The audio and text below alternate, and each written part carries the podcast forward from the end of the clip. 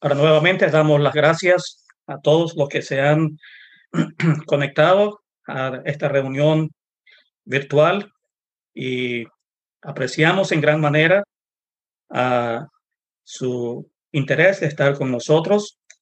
El hermano Daniel, cuando hizo la introducción, dijo que los visitantes éramos el hermano Alan y yo, pero yo no soy visitante porque yo soy de la asamblea aquí, de modo que el visitante es nuestro apreciado hermano Alan y ustedes que están con nosotros. Muchas gracias y queremos que uh, el Señor pues sea honrado en esta noche por medio de la predicación del Evangelio. Uh, vamos a leer en el Evangelio de Romanos capítulo 5 y vamos a leer desde el versículo 6. Romanos capítulo 5, desde el versículo 6, dice, porque Cristo, cuando aún éramos débiles, a su tiempo murió por los impíos. Ciertamente, apenas morirá alguno por un justo, con todo pudiera ser que alguno osara morir por el bueno. Mas Dios muestra su amor para con nosotros en que siendo aún pecadores, Cristo murió por nosotros. Pues mucho más, estando ya justificado en su sangre, por él seremos salvos de la ira. Porque si siendo enemigos fuimos reconciliados con Dios por la muerte de su Hijo, mucho más, estando reconciliados, seremos salvos por su vida. Esperamos que el Señor bendiga la lectura de su palabra. Ahora, apreciados amigos, yo quisiera, con la ayuda del Señor, a llamarle la atención a un versículo de estos que hemos leído, el versículo 8. Este versículo dice así, mas Dios muestra su amor para con nosotros en que siendo aún pecadores, Cristo murió por nosotros. Ahora hemos leído todos los versículos porque nos ayudan en alguna medida a entender el contexto de este versículo. Pero en realidad quisiera presentar brevemente uh, el mensaje del Evangelio basado en este precioso versículo tan sencillo y tan importante en las Escrituras. Mas Dios muestra su amor para con nosotros en que siendo aún pecadores, Cristo murió por nosotros. Lo primero que quiero resaltar es que este versículo nos habla de tres personas.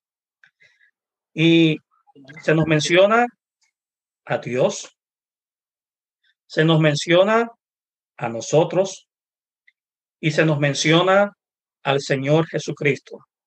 Este versículo habla de Dios, habla de nosotros y habla del Señor Jesucristo. Y el Evangelio es, es precisamente estas mismas personas están involucradas en el Evangelio. El Evangelio nos habla de Dios, el Evangelio nos habla de nosotros y el Evangelio nos habla de la persona del Señor Jesucristo. En el mensaje del Evangelio están incluidas estas tres personas. Entonces, quisiera, con la ayuda del Señor, brevemente hablar o presentarles lo que este versículo nos dice de estas tres personas. En primer lugar, ¿qué se nos dice de Dios? Dice, mas Dios muestra su amor para con nosotros. Entonces, este versículo nos habla del amor de Dios. Luego, ¿qué dice este versículo de nosotros? Dice, mas Dios muestra su amor para con nosotros en que siendo aún pecadores. Nos habla entonces del amor de Dios y nos habla de algo que posiblemente no nos gusta mucho lo que dice de nosotros, pero es lo que está aquí, que somos pecadores. Habla de nuestros pecados. Y luego se nos presenta entonces la tercera persona, que es el Señor Jesucristo. ¿Y qué dice este versículo de él? Dice, mas Dios muestra su amor para con nosotros en que siendo aún pecadores, Cristo murió por nosotros. Entonces se nos habla de la muerte del Hijo de Dios por nosotros. Entonces, quisiera, con la ayuda del Señor, amigo, hacerle pensar un poco en estas verdades tan preciosas. Primeramente, en el amor de Dios. Luego vamos a hablar brevemente en cuanto a lo que dice el versículo de nosotros, nuestros pecados. Y finalmente vamos a hablar de lo que este precioso versículo nos dice del Señor Jesucristo. Murió por nosotros. Entonces, Hablando brevemente en cuanto al amor de Dios. Primeramente quisiera decir que el amor de Dios, querido amigo, es algo que nació en el corazón de Dios. Es decir, la iniciativa del amor de Dios hacia nosotros estuvo totalmente en nuestro Dios.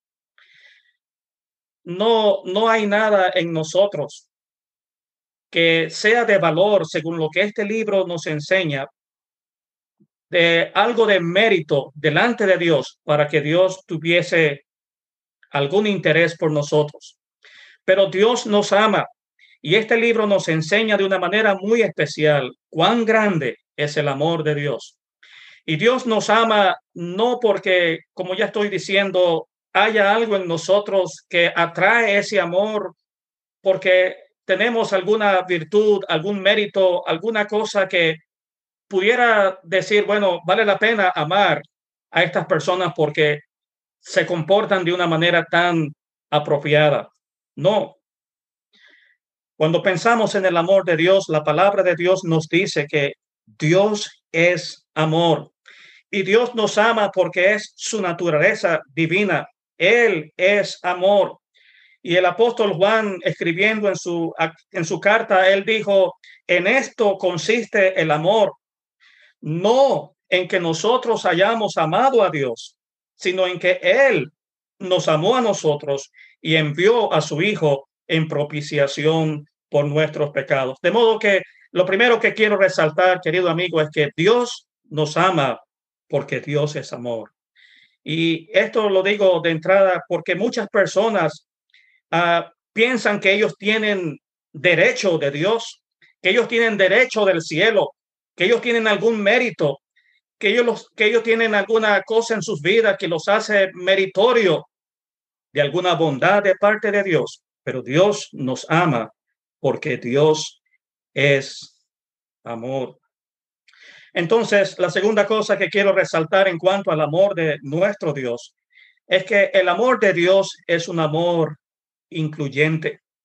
Es decir, el amor de Dios nos arropa a todos los seres humanos. El amor de Dios es para cada ser humano que vivimos en este mundo. El Señor Jesucristo dijo en sus días las palabras quizás más conocidas de las escrituras. Él dijo, de tal manera amó Dios al mundo que ha dado a su Hijo unigénito para que todo aquel que en él cree no se pierda, mas tenga vida eterna. De tal manera amó Dios al mundo. Y en esta noche quisiéramos decirle, apreciado amigo, que Dios le ama. Que no hay una sola persona en todo el planeta que pueda decir, yo no soy objeto del amor de Dios. No, querido amigo, la palabra de Dios es clara de enseñar que Dios nos ama a todos por igual. Dios no hace acepción de personas, Dios no ve distinción entre ricos y pobres, entre blancos y negros, entre personas estudiadas y personas no estudiadas, entre naciones. La palabra de Dios nos dice claramente que Dios quiere que todos los hombres sean salvos y vengan al conocimiento de la verdad. Yo no conozco su vida, Dios sí la conoce. Y le podemos asegurar por la palabra de Dios que Dios te ama.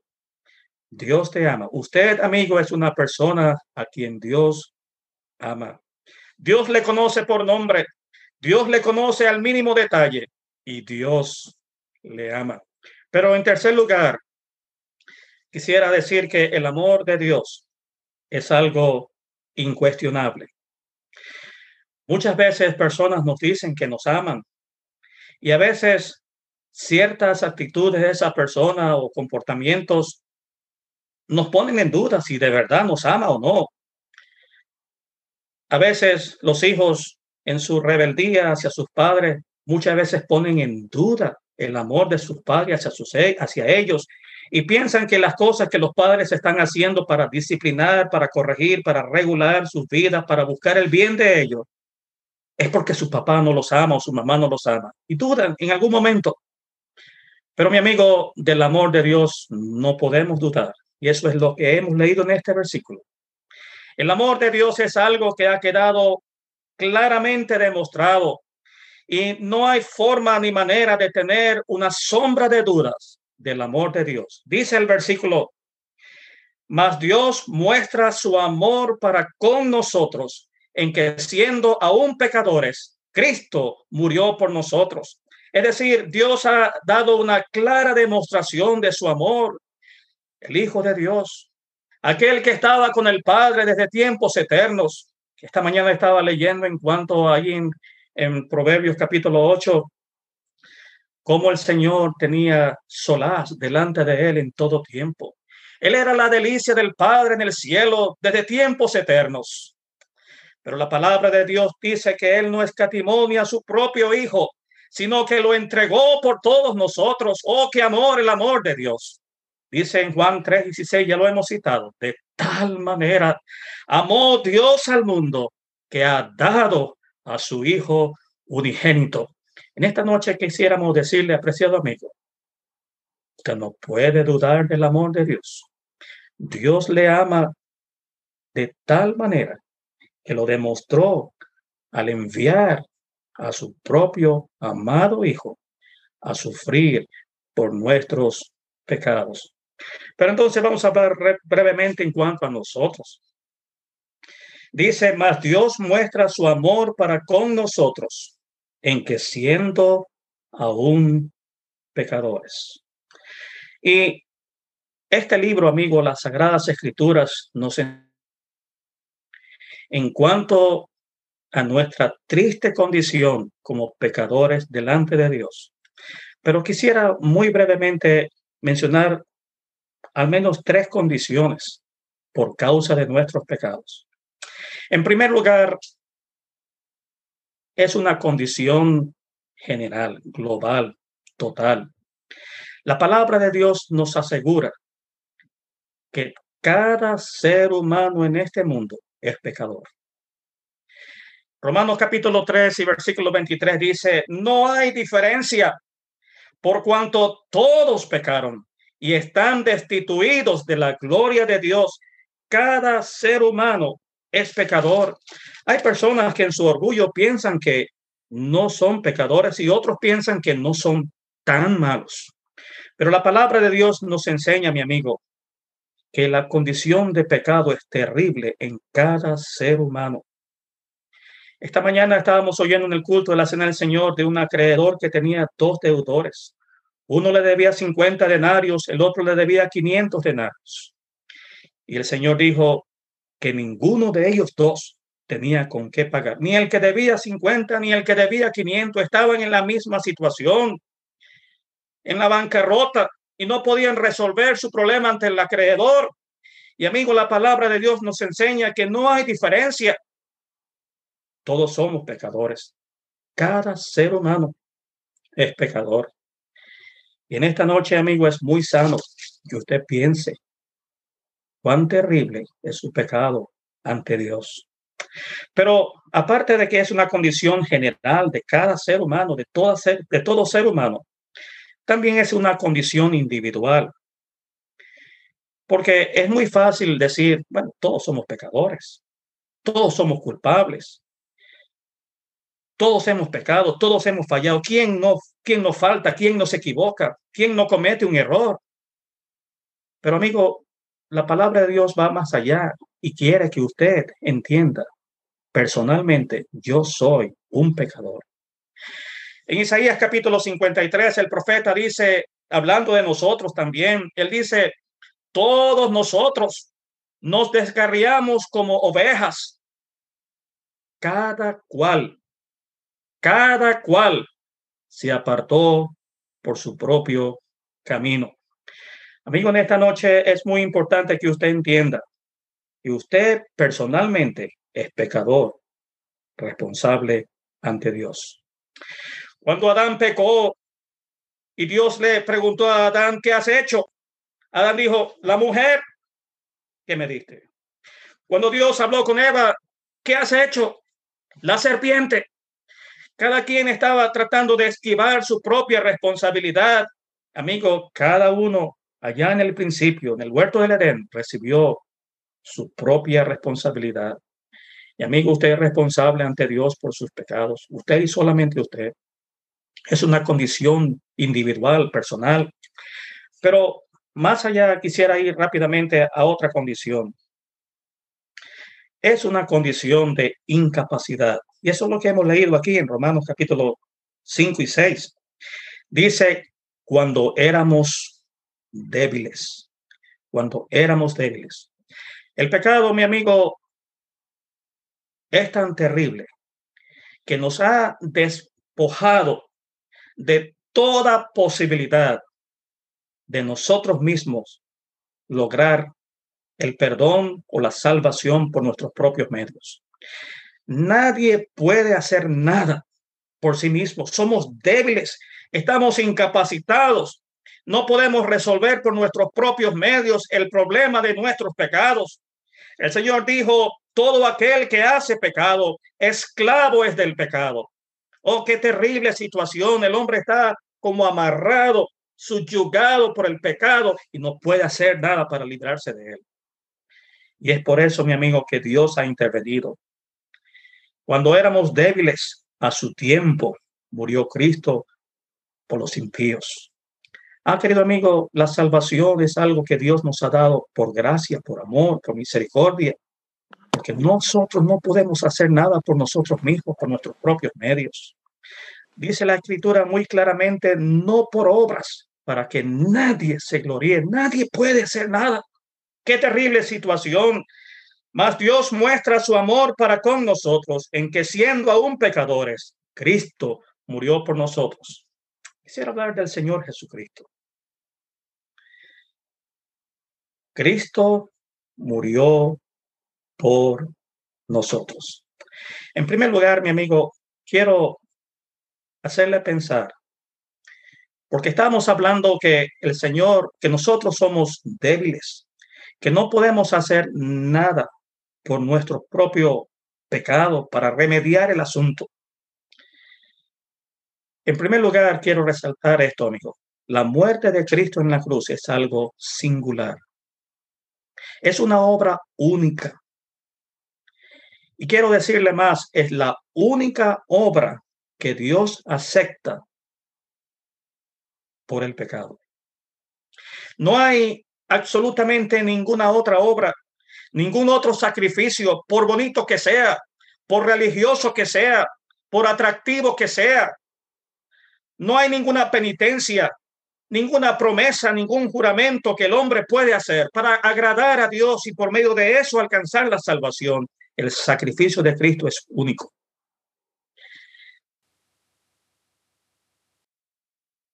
Querido amigo, el apóstol Pablo, él era un hombre religioso, fanático de su religión.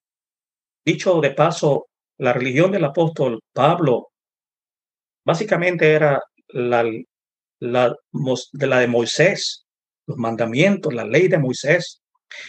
Y si pudiéramos hablar en esos términos de religión, pudiéramos decir que esa sería la única religión que en el pasado Dios dio a su pueblo. Y el apóstol Pablo era fanático de esa religión. Y él descubrió que por medio de esa fe, de esa, perdón, de esas obras, de esa, de esa religión judía, él no podía ser salvo. Y él dijo, si por las obras de la ley fuese la justicia, la salvación. Entonces él dice, por demás murió Cristo. A mi amigo, ¿no le parece a usted que si el hombre pudiera por algún otro medio alcanzar la salvación, Dios no hubiese enviado a su Hijo, hubiese dejado que el hombre por su propio medio entonces alcanzara la salvación? Dios envió a su Hijo porque no había otra forma de salvación. un sacrificio único. Acuérdese que cuando Él nació desde el principio, los ángeles dijeron a aquellos pastores, os ha nacido hoy en la ciudad de David un Salvador, un Salvador.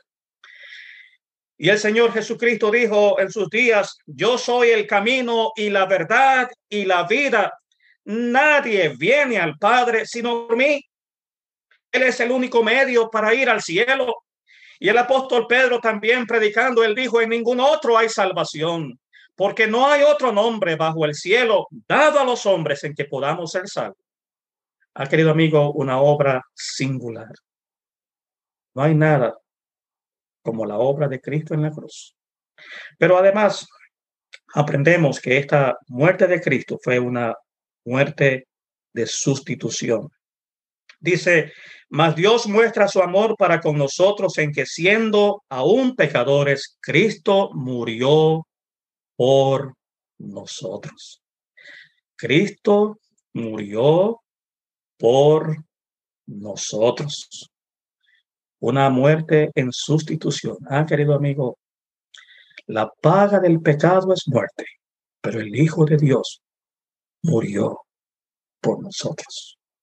Él respondió ante Dios por nuestros pecados él se hizo responsable de nuestras iniquidades, de nuestras maldades, y recibió de Dios el castigo de nuestros pecados. La Biblia dice claramente, el apóstol Pedro, Él, el justo, padeció por nosotros, los injustos, para llevarnos a Dios. Y el apóstol Pedro también dice, quien llevó él mismo nuestros pecados en su cuerpo sobre el madero. Ah, querido amigo, una obra de sustitución. En esta noche queremos decirte que hay salvación en Cristo Jesús, porque Él respondió ante Dios por tus pecados, por mis pecados. Sí, amigo, Dios ha quedado satisfecho con la obra de Cristo en la cruz. Y con esto termino. Es una obra una muerte, una obra suficiente, más que suficiente. Suficiente porque ha satisfecho la justicia de Dios. Dios está totalmente satisfecho. Si Él está satisfecho, ¿por qué usted no? Dios ha sido satisfecho en su justicia. Lo que Dios demandaba en contra de nuestros pecados ha quedado plenamente satisfecho con la muerte de Cristo en la cruz.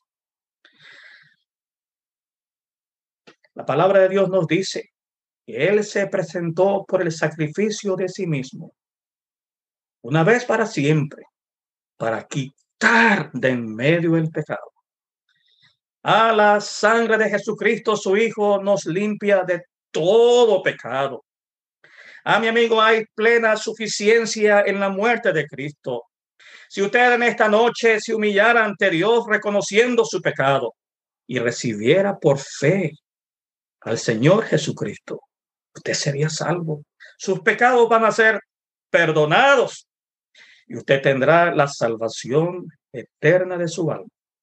El apóstol Pedro, termino con este, este versículo. El apóstol Pedro dijo, de este dan testimonio todos los profetas, que todos los que en él creyeran recibirán perdón de pecados por su nombre. El Señor le ayude y vamos a seguir oyendo la palabra del Señor.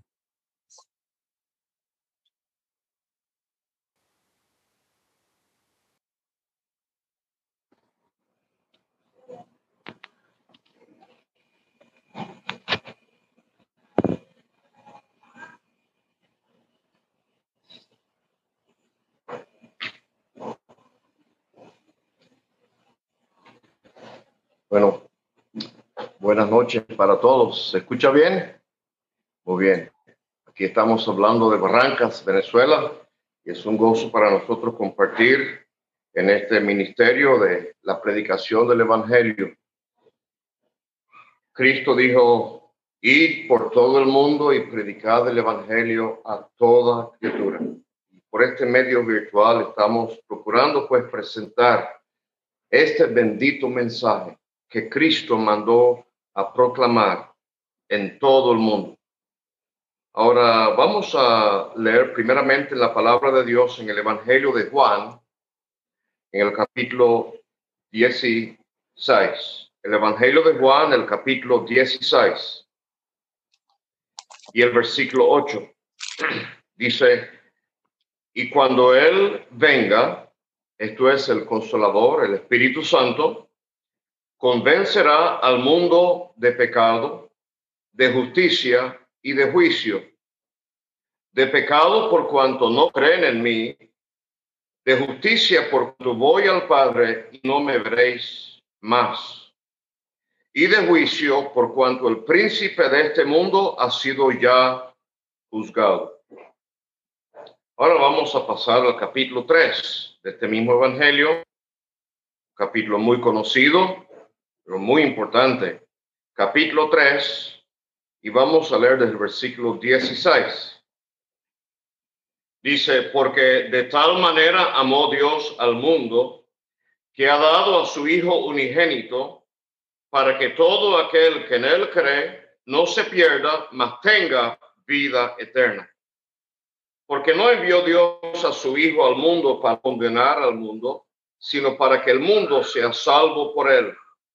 El que en él cree no es condenado pero el que no cree ya ha sido condenado porque no ha creído en el nombre del unigénito Hijo de Dios. Ahora pasemos al capítulo 6. Capítulo 6 y el versículo 51. Yo soy el pan vivo que descendió del cielo. Si alguno comiere de este pan, vivirá para siempre. Y el pan que yo daré es mi carne, la cual yo daré por la vida del mundo. Podemos volver al capítulo 4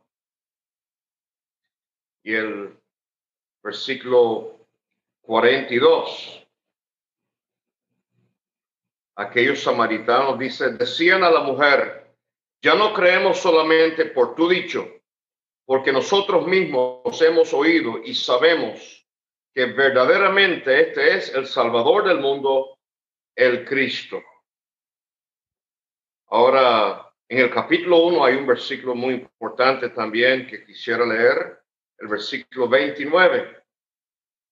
Dice, el siguiente día vio Juan a Jesús que venía a él y dijo, he aquí el Cordero de Dios que quita el pecado del mundo.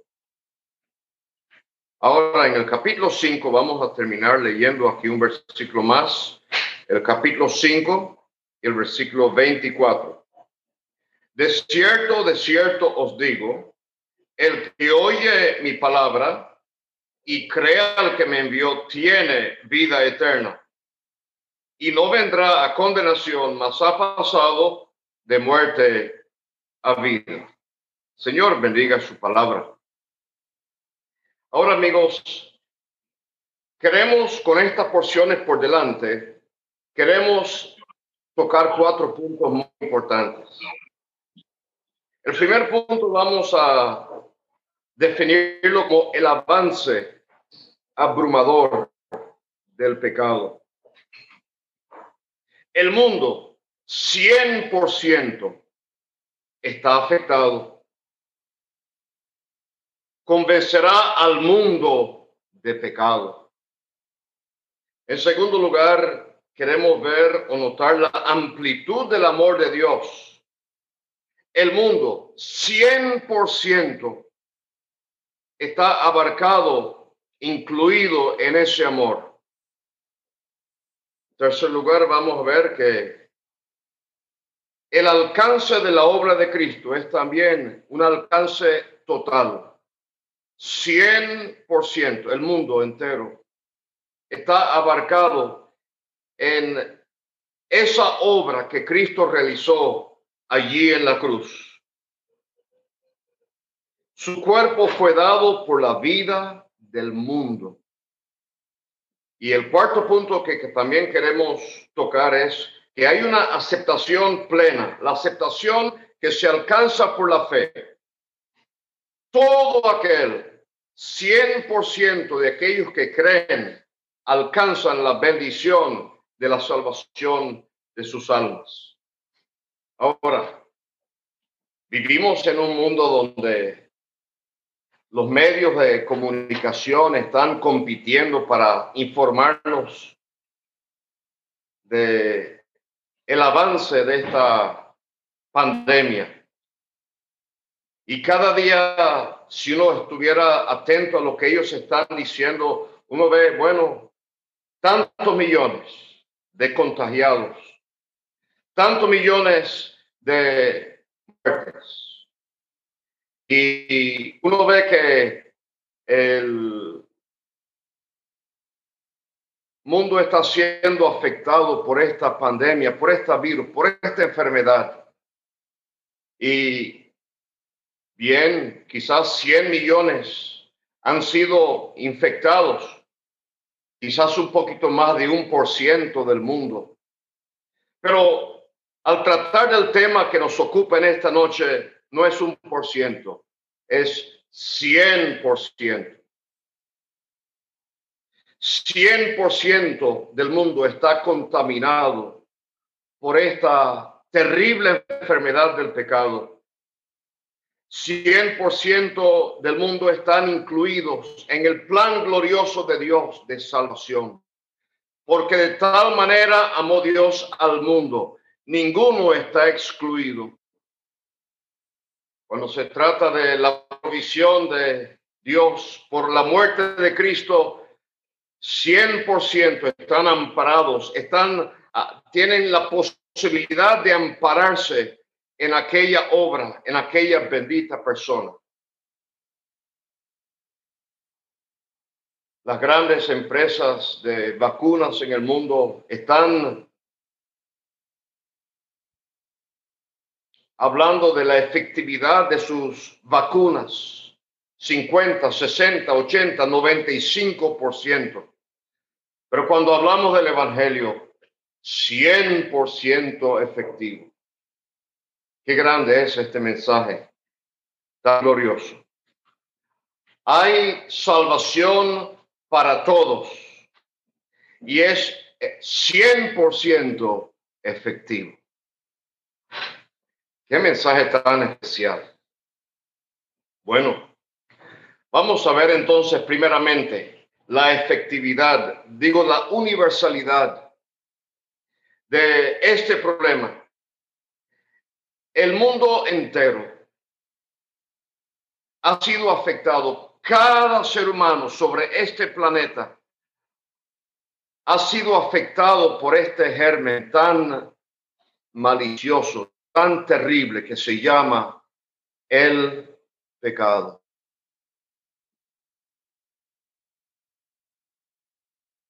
La palabra de Dios es muy clara cuando dice, no hay diferencia por cuanto todos pecaron. Eso me incluye a mí, esto te incluye a ti también, a mí. No hay nadie que pueda decir, bueno, yo soy la excepción. Esto no es conmigo, no. 100% del mundo. Cuando se trata de la virus, ¿cuántos hay que están esperando que nunca lleguen a ser tocados por esta virus? Pero podrá excluirse de este círculo. Todos. Y el Espíritu Santo, Él ha dado evidencia, pruebas contundentes de que todo el mundo ha sido afectado por esta terrible enfermedad que se llama el pecado. Convencerá al mundo de pecado, dice el Señor, de pecado por cuanto no creen en mí. Cuando el Señor Jesucristo vino al mundo, el mundo no le aceptó, no le recibió. En su nacimiento le dieron aquel pesebre y para su muerte le dieron una cruz. Dijeron, no conviene que viva, sea crucificado. Este mundo no le aceptó, no le recibió. Ellos no creyeron, estaban evidenciando lo que había en el corazón, el pecado. El pecado se ha manifestado en esa incredulidad, hombre, hacia esa bendita persona de Cristo. Le podría decir, bueno, quizás hermanos, el mundo lo hizo allí hace dos mil años, pero yo no lo hubiera hecho. ¿Estás seguro? Cada ser humano hubiera dado la misma sentencia sobre aquella bendita persona. Una pregunta, ¿y usted ya aceptó a Cristo en su, corazón como su Salvador personal? ¿O todavía Él está al lado afuera de su corazón? ¿No le ha recibido todavía? ¿Ha reconocido la autoridad de Él en su vida? ¿O usted está viviendo su vida para sí mismo, sin tomar en cuenta lo que Él dijo? Bueno, ese es el espíritu en que la mayoría vive en este mundo. Pero este problema es universal. Todos han pecado, no hay diferencia por cuanto todos pecaron y están destituidos de la gloria de Dios. Cien por ciento. Todos han sido afectados por esta terrible enfermedad que se llama el pecado. Pero el Espíritu Santo dice aquí también que convencerá al mundo de pecado y de justicia. Cristo fue rechazado por este mundo, pero Dios dijo, siéntate a mi diestra. Dios le justificó con su resurrección y con su ascensión. Dios le ha justificado a él. Dios ha quedado justo ante el mundo. Y él puede ser justo y también justificar al que es de la fe de Jesús.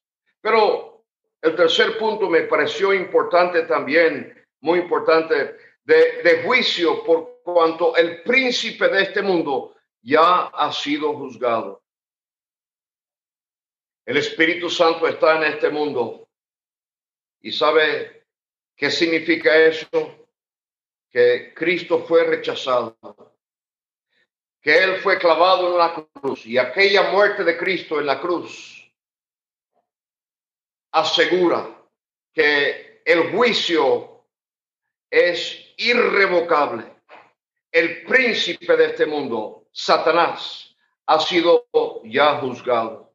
Y si el príncipe ha sido ya juzgado, entonces los demás claramente también serán juzgados.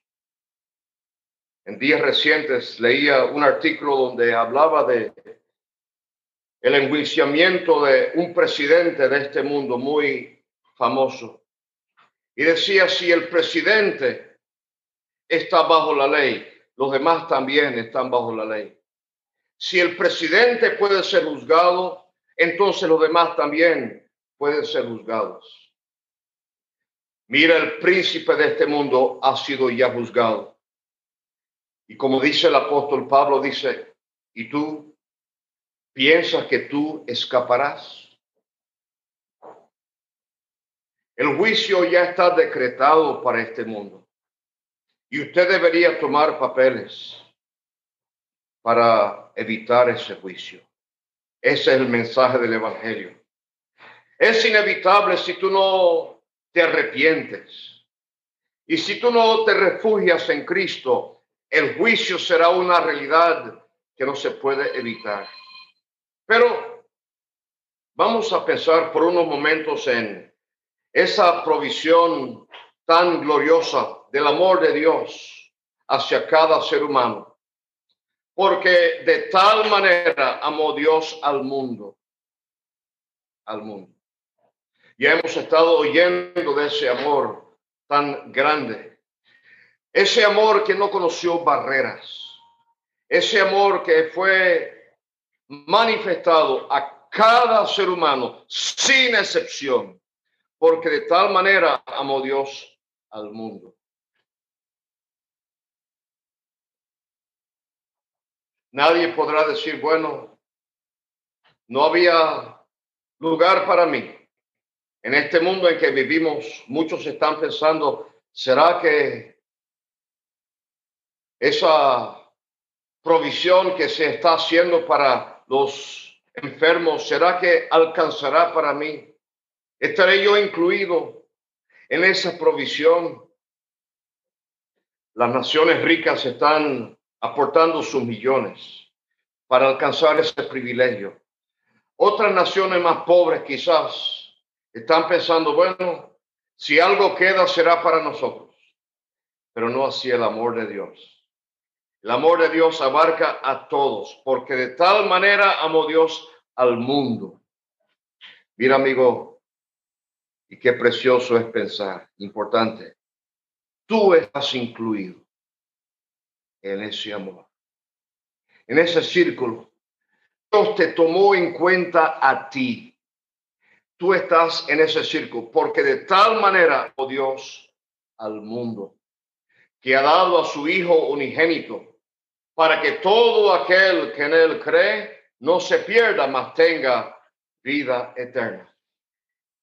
Dios no ha mostrado ningún favoritismo, que si este sí y el otro no. Todos están sobre la misma plataforma. Todos están a la misma distancia del amor de Dios. Y quiero decir que esa distancia no es muy grande.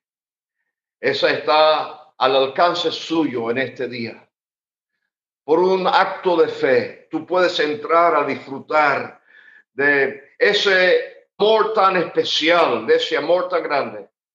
No hay persona que ha quedado excluida de ese amor, porque de tal manera amó Dios al mundo. Ya hemos referido la situación del mundo presente. Quizás 90% del mundo podrá alcanzar el privilegio de ser dotado con aquellas uh, provisiones que se han hecho para evitar esta, esta terrible virus. Pero amigo, en esta hora, si tú eres un pecador, tengo una buena noticia para ti. Dios ha provisto para ti. Hay suficiente en el amor de Dios para ti. No hay escasez. El amor de Dios te ha incluido y tú eres un objeto de ese amor, porque de tal manera amó Dios al mundo. Pero en tercer lugar, la obra de Cristo. Dios estuvo dispuesto a dar a su único hijo para morir en aquella cruz. Y Cristo, Él voluntariamente, Él se ofreció para venir a este mundo y para llegar hasta la cruz, para dar su vida. Él dice, yo soy el pan que descendió del cielo. Este pan llegó a este mundo para darnos la vida. El pan y la vida están casi ah, íntimamente, pues están íntimamente asociados. El pan y la vida. Y él utiliza esa figura, yo soy el pan que descendió del cielo para dar vida al hombre. Pero él dice, el pan que yo daré es mi carne, la cual yo daré por la vida del mundo. Oh amigos, quisiéramos llevarle hasta la cruz. Quisiéramos que usted levantara la mirada por la fe y contemplara aquel bendito Hijo de Dios. ¿Por quién está muriendo en, en aquella cruz? ¿Para quién es esa muerte? Esa muerte es para el mundo. Él es el Cordero de Dios que quita el pecado del mundo. Es efectivo para todo el mundo. Y como dice el apóstol Pablo, el cual se dio a sí mismo en rescate por todos, por todos. O que tú pudieras entender cuando él estaba muriendo en aquella cruz el pecado mío estaba allí siendo juzgado. Que tú pudieras creerlo, que pudieras aceptarlo, que lo pudieras recibir, amigo. Él en aquellas estaba muriendo en mi lugar, estaba llevando el castigo por mis pecados, estaba muriendo por mí. La suficiencia de aquella obra no hay razón por la cual una sola persona se tenga que perder. Hay provisión amplia para todos, para todos. Cristo dijo en la cruz, consumado es.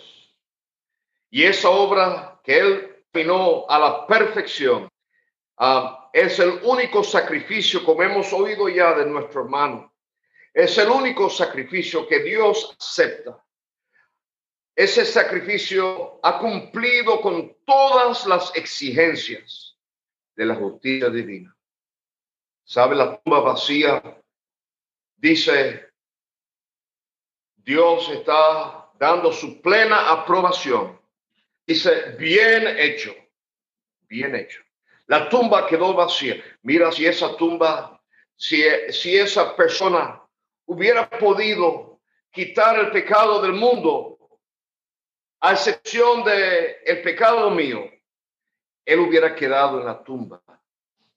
Pero el hecho de que aquella tumba quedó vacío, me garantiza a mí el pecado suyo, Alan, también fue juzgado en la cruz. Y allí, en aquella cruz, Él pagó por tus pecados. Oh, qué alcance tan grande tiene aquella obra de Cristo en la cruz para todo aquel que cree.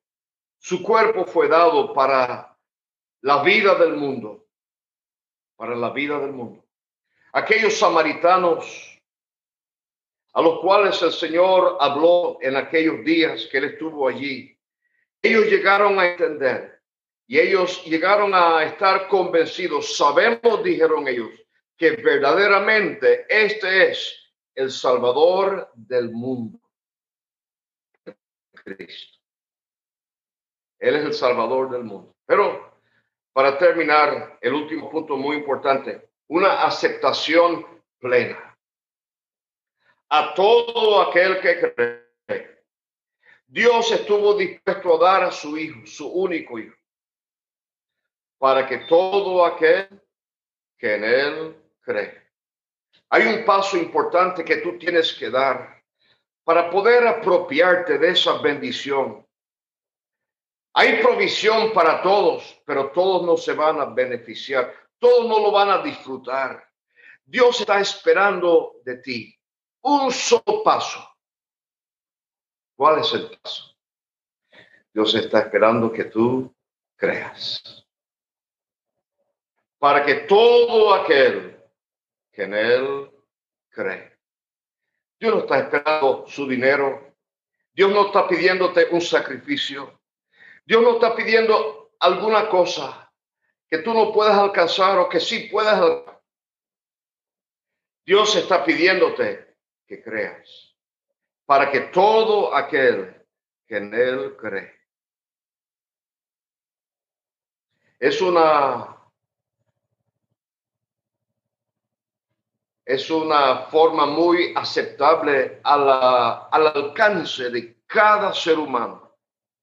No hay una persona que puede decir, bueno, ya yo no puedo hacer esto. Tú puedes creer. Eso es todo lo que pidiendo de ti, para que todo aquel que en él cree.